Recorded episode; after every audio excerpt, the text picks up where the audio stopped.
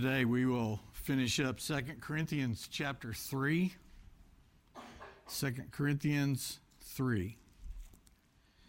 We'll be covering verses 12 through 18. So please turn with me there. Because some in the Corinthian church have been questioning Paul's credentials and authority as an apostle of Christ, he has been defending his calling and ministry from the outset of this letter. In a unique and powerful way, Paul has argued that the Corinthian believers themselves were what he called his letter of recommendation, written by Christ, which then was more than enough to validate his apostolic credentials.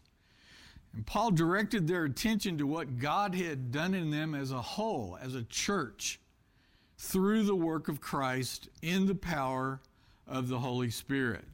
Now, only God could have done any of this. The changes were that great. Were there still multiple issues among the believers in this church? Yes, there were. But it was obvious to all that while growth in the Lord was not perfectly consistent, there was growth and there was understanding and a deepening dependence growing as well. He's also laid the foundation for them to continue in their growth. Not with a list of do this and that, but by explaining how they must think now that they belong to Christ. Paul made crystal clear that the only confidence that Christians can have through Christ is only possible because the Christian's sufficiency only comes from God not from anything in themselves. He wrote in verses 5 and 6 of this chapter not that we are sufficient in ourselves to claim anything is coming from us, but our sufficiency is from God, who's made us complete or sufficient, competent or sufficient to be ministers of a new covenant. Not of the letter, but of the Spirit, for the letter kills but the Spirit gives life. So now in chapter 3 and following, Paul takes his readers to a place all Christians need to go. We cannot just wing it in our day to day life in Christ. We must get the bigger picture of what God has done and is doing in order to really help us see what our purpose is in this life. Now that we're saved, what comes next? What do we expect of life? What do we want? Are our dreams and concerns in this life consistent with what God says our purposes are? Or do we live like He's just our insurance policy and has no real authority or input into the way that we live? Do we really know him? Do we really want to know the God who loved us so much he sent his own Son to save and redeem us from eternal condemnation? Do we really want to know him better? Paul helps his readers, that means us too, so much here because he uses the biblical story to reveal more of who God is and who we are as his people. He continues in our passage this morning comparing Moses' encounters with God and the Old Covenant to the far more glorious and permanent work of Christ in the New Covenant. This gift to us is really quite remarkable. How can the Almighty Creator of the universe communicate to us in a way that we understand enough of Him to see ourselves correctly? So that we don't spend the rest of our lives cowering in fear of each sunrise or hating the thought that we do have to answer to the one who made us.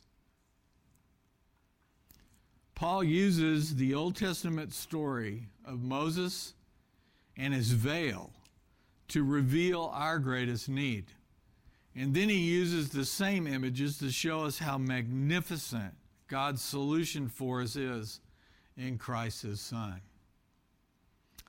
As we are overcome with gratefulness for his intervention, our resistance to his calling on us fades, and we welcome him and we want to love and serve Him so much that we really do begin to worship Him all day long, every day.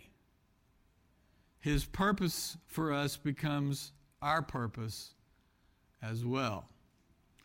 If you are able, would you please stand as I read 2 Corinthians chapter 3 verses 12 through 18. I'll be reading from the English Standard Version. Since we have such a hope, we are very bold. Not like Moses, who would put a veil over his face so that the Israelites might not gaze at the outcome of what was being brought to an end. But their minds were hardened. For to this day, when they read the Old Covenant, that same veil remains unlifted because only through Christ is it taken away. Yes, to this day, whenever Moses is read, a veil lies over their hearts. But when one turns to the Lord, the veil is removed. Now the Lord is the Spirit, and where the Spirit of the Lord is, there is freedom. And we all, with unveiled face, beholding the glory of the Lord, are being transformed into the same image from one degree of glory to another. For this comes from the Lord who is the Spirit. This is the word of the Lord. Thanks be to God. You may be seated. First, we see subject of veiled glory in verses 12 through 15. The first word in verse 12 is since or therefore, and that connects this paragraph with the one before it. Paul is building on his explanation of the implications of Moses' veil. Now remember, Moses was called by God to lead the Israelites out of Egypt and also was appointed by God to be the mediator of the old covenant. And in this capacity, Moses represented God to Israel and Israel to God when God met his people at Mount Sinai, the place where, by God's initiative, the old covenant relationship was made. So Moses went up that mountain and into the awesome presence of God to receive the law from him while the people remained at a distance. And one feature of this awesome event concerned the effect it had on Moses himself. When he came down the mountain, his face was, glow- was glowing with radiant light. And this was due to his being in God's presence. The God of whom the psalmist writes in Psalm 104, verse 2 this God is covered with light as with a garment, and whom Moses had already encountered at a brightly burning bush. The Israelites were scared to death when they saw Moses' face. So Moses placed a veil over it and kept it there all the time he was in the camp of Israel, unless he was preaching God's word to them or communicating with God. And when he went back up the mountain into God's presence, again he removed this veil. In other words, when God revealed himself to Moses, who was the mediator of the old covenant God was making with the Israelites, the effect of being in God's very presence was reflecting his glory, which was seen as this radiant, glowing light. Glory came to be a way of speaking about God as he has graciously shown himself or revealed himself to human beings. It's a way of describing the weightiness of God, especially in his self revelation to humans.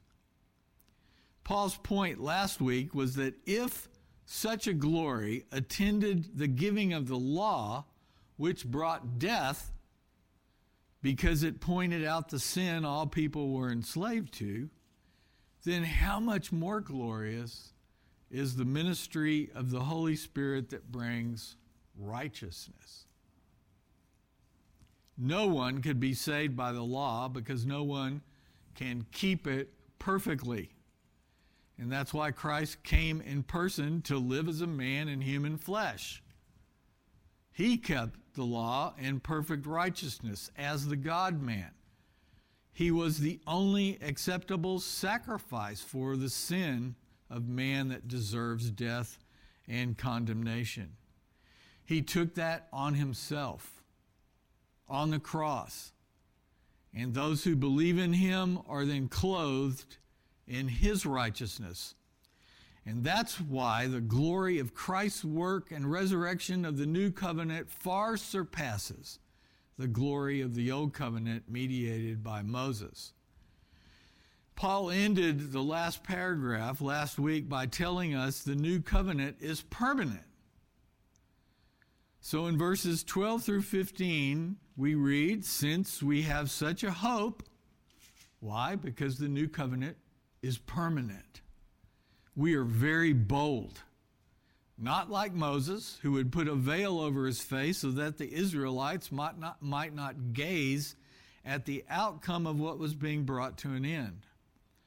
But their minds were hardened. For to this day, when they read the Old Covenant, that same veil remains unlifted, because only through Christ is it taken away. Yet to this day, whenever Moses is read, a veil lies over their hearts. So there is nothing tentative, unsure, or changing about the new covenant gospel that we proclaim. No current circumstances change that fact. God has given us great hope because he has secured our future in Christ. Living for Him, even in a hostile world, does not affect your eternal hope in Him. So the question is do we see the boldness of Christian proclamation in contrast with Moses' veil? Whenever Moses spoke God's word, he did not cover his face so that the glory of God would shine unhindered. So why did he cover it? In verse 13, Moses, who would put a veil over his face so that the Israelites might not gaze at the outcome of what was being brought to an end. What's in view here is the termination not just of Moses' ministry, but also the eventual Old Covenant itself. When Christ fulfills it completely and initiates the new covenant as his sacrifice for the sin of those he came to save was accepted by the Father. Because the old covenant condemns sin and thereby sinners, which means everyone, it could not save by itself. So to put any hope in completely keeping the law and gaining salvation that way was completely misguided and futile. That's what many Jews did misuse the law.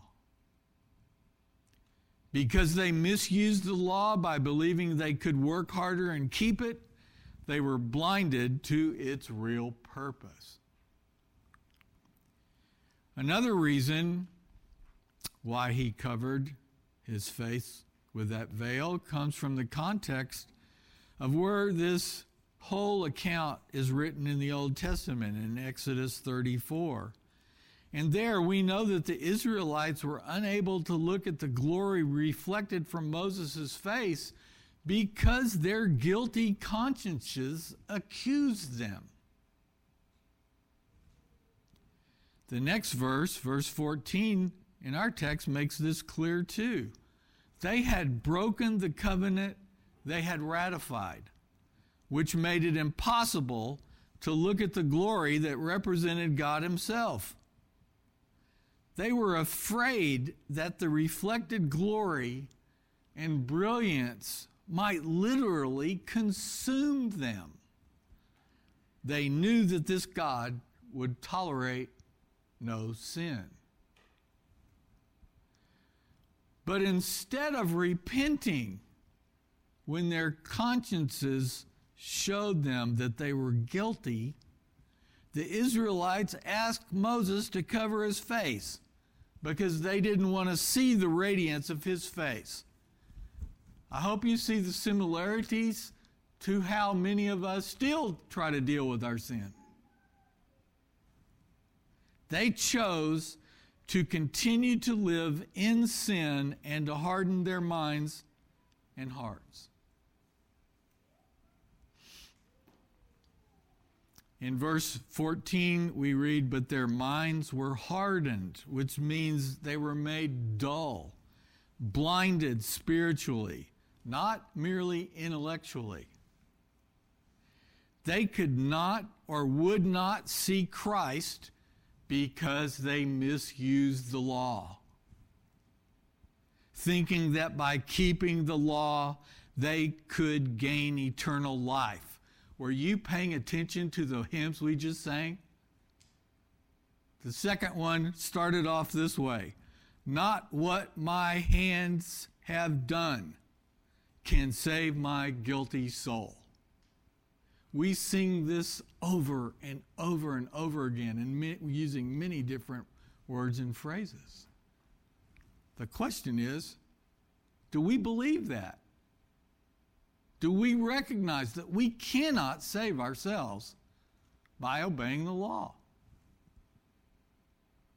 And in the rest of verses 14 through 15, we read this For to this day, when they read the Old Covenant, that same veil remains unlifted because only through Christ is it taken away. Yes, to this day, whenever Moses is read, a veil lies over their hearts. For Paul, the external veil that Moses wore symbolized the inner hardness of many of his fellow Jews whom he had been proclaiming Christ to, especially on his missionary journeys. Nearly every Sabbath, when he visited somewhere, he went into where? A synagogue in order to share how Christ fulfilled the law. This saddened him greatly. You can feel the pathos in the words throughout this letter, especially. Does this mean that the law and prophets, the Old Testament, Old Covenant, could have shown them more than it did? Or did this mean that the failure to see a future Savior was caused by something in them? How would you vote? Romans 3, verses 21 through 22, clearly says that the law and the prophets which is kind of like shorthand for the whole Old Testament, bear witness to, quote unquote, the good news that God has provided righteousness through faith in Christ. And Jesus, remember, marveled that the two disciples who were talking with him on the road to Emmaus after he was resurrected, what did he say to them? Why are you so slow of heart? And had not understood what the Old Testament said about him. Implying what? That the whole Old Testament pointed to Christ being the one who fulfilled the law. Yes, it was still shadowy. For Christians, this means that Christ and grace are there in the Old Testament if we have the spiritual faculty to enable us to see them with the Holy Spirit's enlightenment. It's how you must read the Old Testament. You must look for him there. So, Paul's boldness in spreading the gospel of Christ is based on several things. How could he be so bold? Isn't that the question that we ask as we read Paul's letters? While we're reading those letters, most of us are saying, I could never do that. I could never say, Thank you, God, for being shipwrecked and beat up and stoned and put in jail. Yes, you could. If God called you to do that, you could do it because He supplies the grace for what He calls us to do. But it's still bold, no matter how you put it. And this doesn't mean being crazy or acting in an ill mannered way. It just means trusting Christ to share the truth when it's appropriate, especially. And his boldness is based on its permanent nature first. We saw that. And it's also based on the burden that he carries for those fellow Jews who have hardened hearts. As we're going to see in chapter 4, all people who are hardened to the good news. Right now, this week before the election, are we burdened for the people that are so obviously hardened in their hearts? To even the fact that there is a God. It should break us. There should be tears every once in a while because there's so much at stake. But mostly he was burdened because of something that God did in his life, which was what? Save him. When he was an enemy, and then sent him to other lost people. That's the main reason, based on the others. He operated because he had no doubt what God had done for him. Do you see how this connects? Do we? Or do we still think we're pretty good? We, we got some merit before the Lord.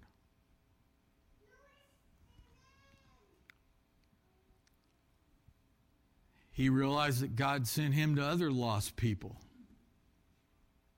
And because of that, he gladly, gratefully, and boldly served. The veil, if it's still there on people, it's there because only through Christ is it taken away, which is what it says in verse 14. And only by looking at Christ will we reflect his glory. We cannot manufacture this on our own just because we want to.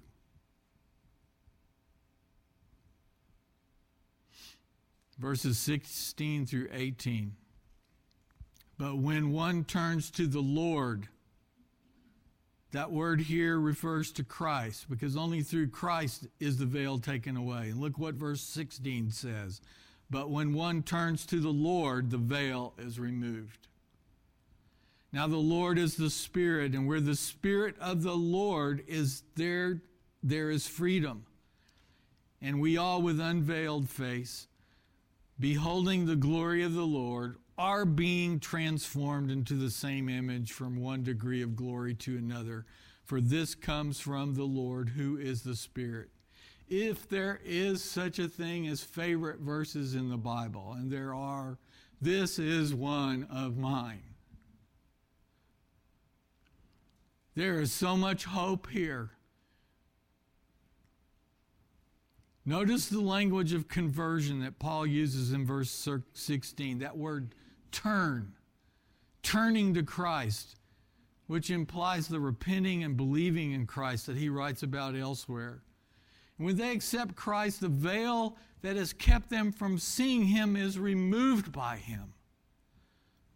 So they're saved when God removes their sin as the result of the new covenant he's made with them. Verse 17 says, Now the Lord is the Spirit, and where the Spirit of the Lord is, there is freedom. don't get confused and miss the whole rest of the passage because you're stuck on these phrases. There is a hint at the Trinity here, but the second clause explains the first. The Lord is Christ who takes away the veil, as we read in verse 14 and how verse 16 here reiterates. Paul most certainly is addressing a segment of unbelievers here. Who? Fellow Jewish contemporaries. As Moses approached God, so the Jew of Paul's day is invited to turn to Christ.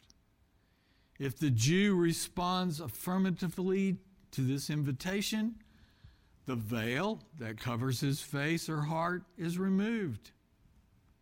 And where the Spirit of the Lord is, there's what? Freedom. To do anything you want? That's not what freedom means, even if 99.9% of America thinks so. Paul sees conversion as turning to the Spirit, recognizing the need for inner and transforming divine power rather than self effort. The Lord gives freedom when the Spirit frees us from the condemning, death dealing effects of trying to find salvation through law keeping. That's our freedom. We are free in Christ to serve, love, worship, obey Him. And if that's not how we think about the freedom we have in Christ, we need to change our definitions really quick. Because the more time goes on, the more of what's happening in our culture demands that the responses of Christians is exactly this. Who's going to explain what true freedom is if we don't?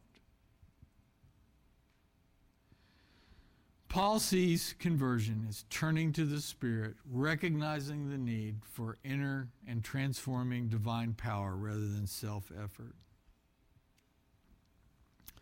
You know what? He relates Christian freedom here to the inner work of the Spirit. And he says that also in Romans chapter 8, verse 2. For the law of the Spirit of life has set you free in Christ Jesus. What from? From the law of sin and death.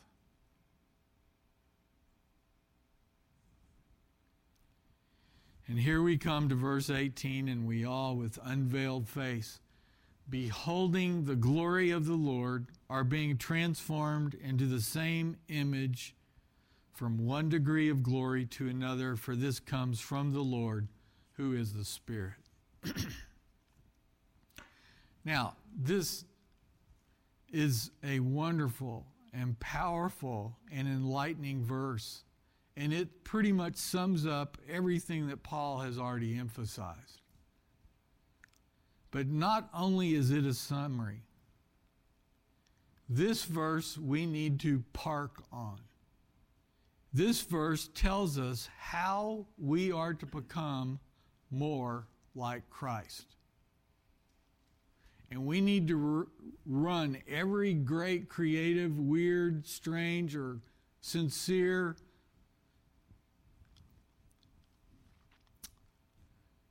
way book method through this grid to see if it's really something we should think about. So we need to think of it this way. What context is this passage in? Well, in a sense, we all go up to the mountain. We all go up then the mountain. Through Jesus' death for us, we may all have unrestricted access to the very presence of the God of glory. And that is an amazing privilege. Now, how can we say that? Well, notice the middle section of the verse. We all are being transformed. This is what God is doing in us, to us, now, in this life. Stick your name in there. You are now being transformed. And you look at yesterday and this morning and you go, boy, it sure didn't feel like it. Sure didn't seem like it. Well, let's put this into context. What are we doing? He says, We all, with unveiled face, why? Why? Because Christ has removed it, because you're trusting in Him and not yourself. Are beholding the glory of the Lord. Now, here's where it gets really interesting. Beholding, this word can either be generally translated as looking or reflecting. And look at your Bible. If you have a different translation from the English Standard Version, you'll notice that it reads a little differently.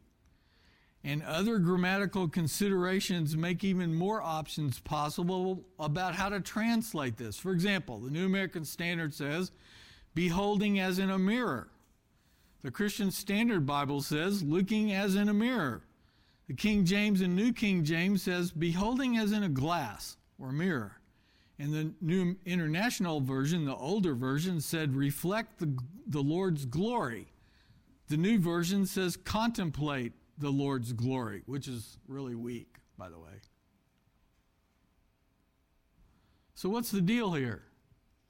Well, the ESV stuck with the looking, beholding idea, while the others include sort of a combination of both looking and reflecting. Notice that? Like looking in a mirror which reflects the glory. You know what? Either sense fits well with what Paul's getting across and is consistent with biblical teaching throughout. But you know, in other places, Paul has used words or phrases that have more than just one sense or meaning. And you know, some people have spent most of their adult lives voting for one or the other or trying to prove one or the other. That's not the only solution, folks. When he does this, many times he seems to be doing it on purpose in order to use the word's ambiguity to convey both senses.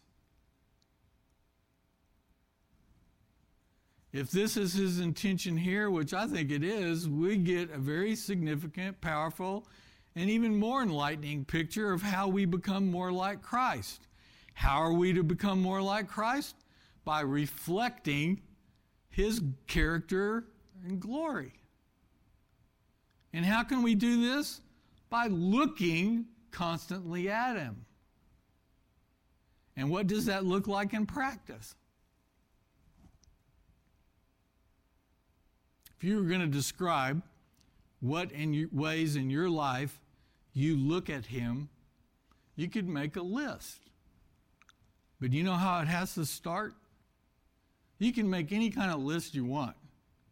But unless you are on your knees before him in general, with a grateful heart, in worship, adoration, praise, acknowledging his authority in your life, gratefully, because he saved you eternally from condemnation, you can make the list and keep it or try to, and it won't make that much difference.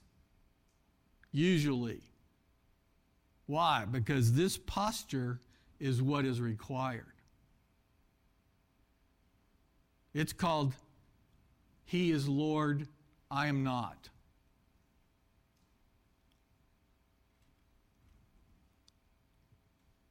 We must recognize who He is. And we must ask ourselves if we are bowing gladly before Him in the entirety of our hearts. You know, you don't run to somebody that you're ticked at. You don't bow for some before somebody in false humility if you know they can see right through your heart. You bow before somebody who knew you know knows you and who still sent his son to do what you can't do for yourself without wagging his finger at you the whole rest of your life. Do you realize how patient he is with each of us? Why? Because he is right now transforming us. We are being transformed into the image of his son. Now, what about that list? If that's the desire of your heart, which He does when He changes us, then when you read and study and meditate on Scripture, you get God's revelation of Himself and Christ. And in faith, you can cry out to Him in prayer and adoration and I said cry out on purpose. Honestly confessing to Him our sin, our trouble, and our battles and our concerns. And thankfully bringing our lives before Him to humbly learn to trust Him implicitly. Asking Him first before anyone else about every need, desire, plan, and decision because you know that ultimately He's the one who has the answer. And He may use other means, but you go to Him first. It means daily making Him the center of our lives and learning to enjoy His presence and love.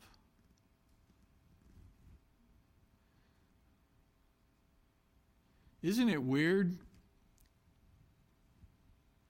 that many people throw a label at a certain group of Christians who have that as the first sentence in one of the longest lasting creeds in history? To enjoy the God who saved you. It means treating brothers and sisters in Christ as the recipients of God's grace in Christ that they really are. It means learning to worship Him every day, but especially here in our corporate worship and treasuring this time. Learning to see God's work and grace all around us and being grateful for all of it. Do we see God's hand? And if we do, do we see the back of his hand? Or we think that's what it always is? Trusting Him when things or circumstances seem to cast doubt that He is faithful, and loving Him and His kingdom so much that what happens to our little kingdoms? They start paling in comparison because there is no comparison. The more we look at Him, the more we will reflect His character and glory the more we look at Him, the more we will reflect His character and glory. And this is called Christ likeness.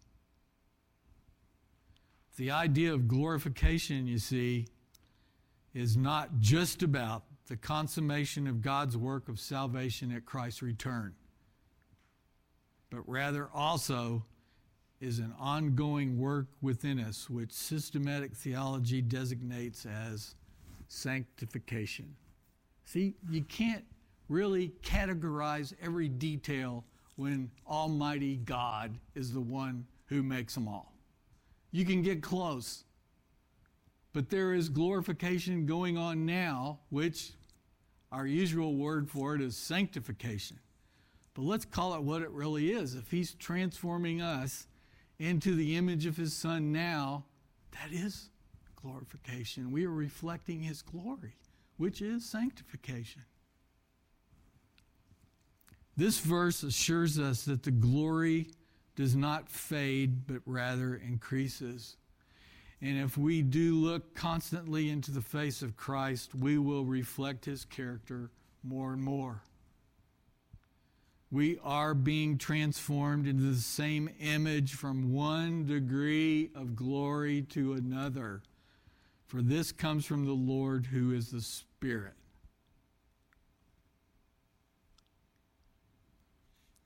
The questions for each of us are really simple then. Let's make it simple so we can digest it. Or am I reflecting? But what's behind that question? Am I even looking? Let's pray. Oh God, once again, you use your word. You even give us illustrations, so many illustrations that most of the time we don't even need new ones to show us what you have for us right now because of what you've done for us in Christ your Son. And Lord, we get so confused sometimes about what we're here for and what your plan is for us and why not this and why this. And if we just stop, oh God, and cry out to you and desire to know you, many of these questions would be answered in ways that would really surprise us. So, as we do dig, as we do ask questions, as we do call out to you, as we do study in good faith, we pray that you would work on our hearts to remind us over and over and over and over again that we must look for Christ in the Word, how you reveal Himself to us, and we must remember what He's done for us, not just to reiterate the facts, but to apply them to our own hearts. And that first means to recognize our need for a Savior and then to recognize your hand in our lives today, even in times that we're griping about now and worried about, you are still on your throne, oh God. And you have purposes beyond our sight, and we're never going to see them if we're not looking at you in this process as we work out how to be wise, how to live, when to speak, what to do. We pray that you'd guide us as a church and as individuals within the church to be used by you in ways that probably we don't even expect. But maybe in ways that you've used believers down through history. And Lord, we've got to be all right with that whole spectrum. Can we? Oh, yes, oh God, we know we can because we trust ourselves to you. You are the Lord, not us. And we pray that you would sear that into our hearts in a way that's thankful and grateful that you've got us. And as we look at what we care about, from our kids to our country to our work to what we enjoy. Oh Lord, we've got to realize that, that you're the Lord over all of this. Nothing surprises you, nothing is out of whack. And Lord, you can use the worst of sinful hearts to even accomplish your purposes in ways that we can't even dream of. So, God, we reiterate again that we bow before you. We pray that you'd keep making our hearts more and more humble as we see the distinction and we also see the connections of how much you loved us and proved it. We ask that our trust would be great and that our message and our lives would have this boldness, a bold humility before the God who saved us in his Son. We ask that in Christ Jesus' name. Amen.